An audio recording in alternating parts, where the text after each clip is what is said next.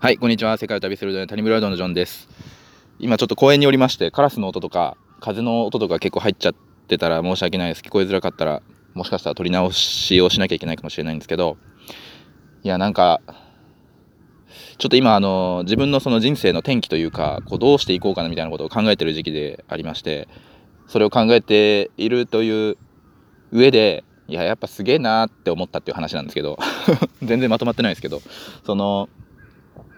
あのアフリカのねルワンダっていう国があるんですよ。でそのルワンダで、えータイ料理屋をやってる日本のシングルマザーの方がいて、えーその方のとこにねお世話になったんですけどねその人が本を出したということであのいやいやなんかやっぱ改めてすごいなって思ったっていう話なんですけどね。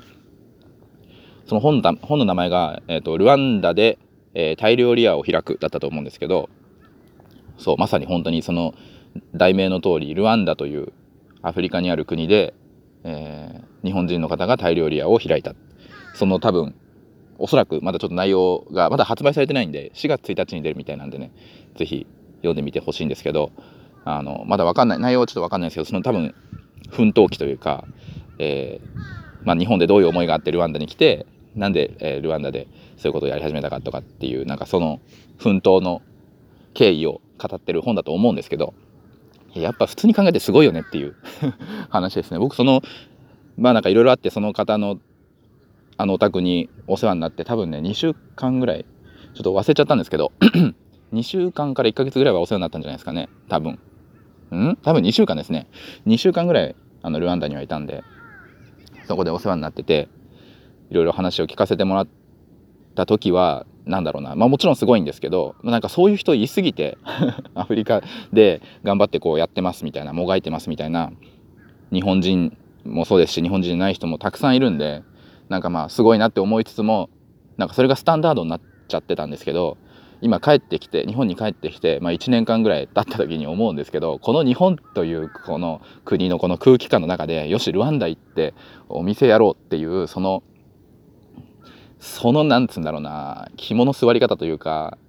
そのエネルギーというかねその気持ちがすごいですよね。なんていうか日本にいたらもうめちゃめちゃそういうなんか普通こうでしょみたいなこういう生き方でしょみたいなのが定められてる感半端なくってそこに沿ってない人っていうのはなんかこう浮いてるっていう感じがすごいやっぱ自分は感じるんですけどその中でやっぱり子供5歳の子供がいるんですけどその方は。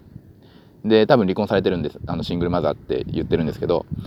シングルマザーで その5歳の子供を連れてルワンダ行って、えータイ料理を始めるっていうのがねすごいなと思いますよね。なかなかできないというか、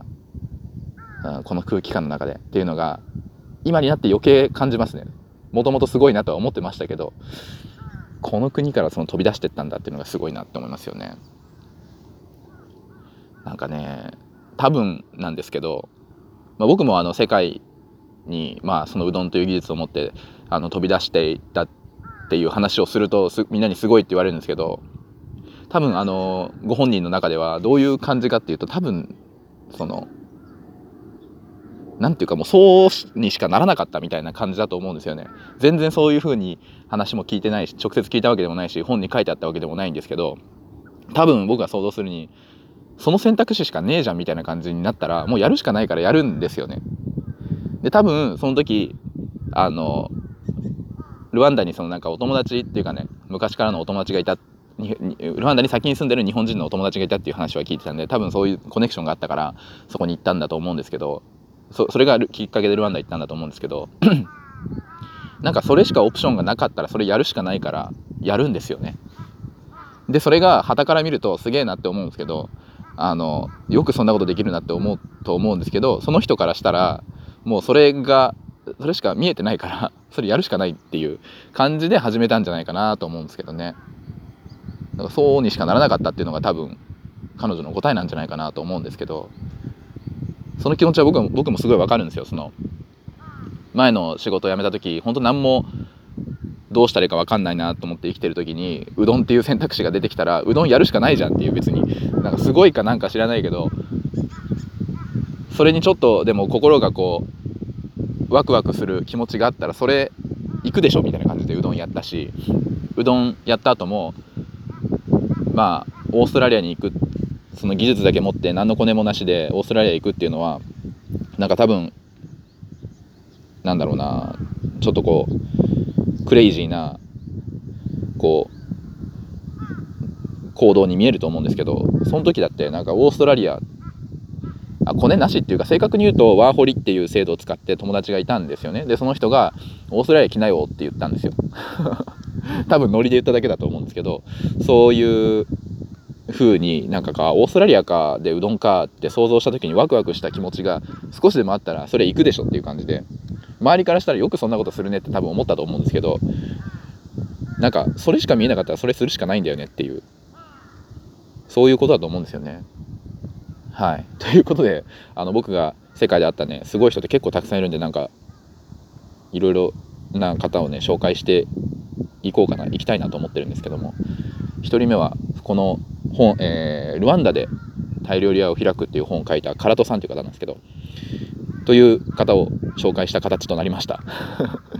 ぜひあのこの本は4月の1日に発売されると思うんで多分あのちゃんと紙の本として書籍としても出るし電子書籍としても出るんで Amazon でチェックしてみてください、えー、ルワンダでタイ料理屋を開くで、えー、カラトさんという方です。カラトです。はい。という感じでここで終わりたいと思います。また次回お会いしましょう。